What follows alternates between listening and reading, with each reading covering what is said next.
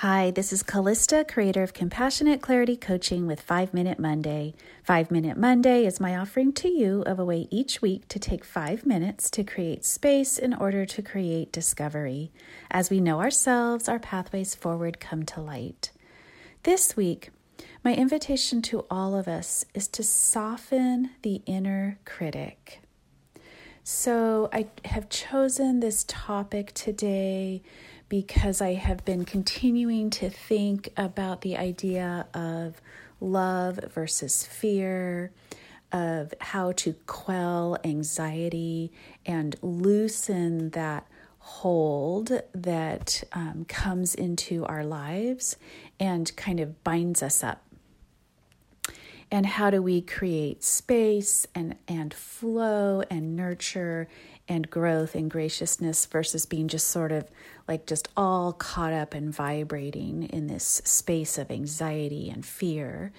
And so, one of the ways that I think that we can help with that and work with that is to work with the voice of our inner critic, which is something that almost everybody has, if not everyone. And I want I'm using the term soften because you know, this is a big topic. It's something that usually is very intimidating and overwhelming to people. And so to suggest that we should be able to quiet it, you know, and which is a typical term that you hear, suggests, unfortunately, in some t- regards, in some instances, actually feeds into the inner critic. That if we should be able to quiet it, it suggests completely quiet, which suggests that we have then failed, which then, of course, is the voice of the inner critic, which is not the point. So I believe that the word soften is a much more realistic term. And so it's the one that I like to use. So the basic idea, an easy, quick way to sort of encapsulate the idea of the inner critic is don't believe everything you think. We all, generally speaking, we all have distortions about ourselves. Sometimes those, honestly, those distortions are too positive. We are compensating in whatever way with um, with being too positive about ourselves and unrealistic in that regard. But very, very frequently, it's um, it's a it's a negative voice. It's a lessening and a less than voice and it's an inner critic. And we are criticizing ourselves for our failures. Behind that thought is the belief of perfectionism. We we have to assume that we have an expectation of perfection within ourselves if the inner critic is present right? There has to be an, that assumption behind it.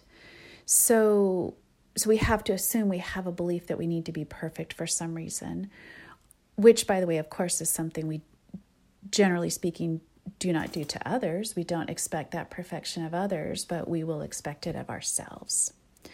So, one way, this is a huge, huge topic. I'm going to make one, just one suggestion today, and that is what if the narrative of our lives is that all of life is for learning? Not for perfectionism. That we don't come here with the expectation, we are not present in our life here on earth with the expectation that we already know, that we are already supposed to know. Instead, what if we're here to learn? What that learning is the essence of growth. So, if we're on a journey of growth, if we're on a journey of exploration and change and discovery, that means we're on an exploration of growth. That means we're on an exploration of learning. If there's something to learn, there's no way we already know it, which means there's no way we can be here with the pur- for the purpose of perfection, of having arrived perfect. So, what if the narrative is that we are here to learn? Then we soften the voice of the inner critic. And that time of saying, hey, inner critic, hold up a minute. I'm here to learn. I'm not here to be perfect already. I'm here to learn. I'm here to accept and learn and change. And what can, how can I do that today instead of berating myself and being punitive with myself? So, then, in other words, how can I love myself today with what I'm learning? That's the suggestion I want to make this week as to how to soften the inner critic and create space and love and discovery. Okay, thanks so much for listening. I hope this week this practice might resonate for you, creating new space for discovery. Until next time, may you be well. Further information about me or my coaching practice can be found at compassionateclaritycoaching.com.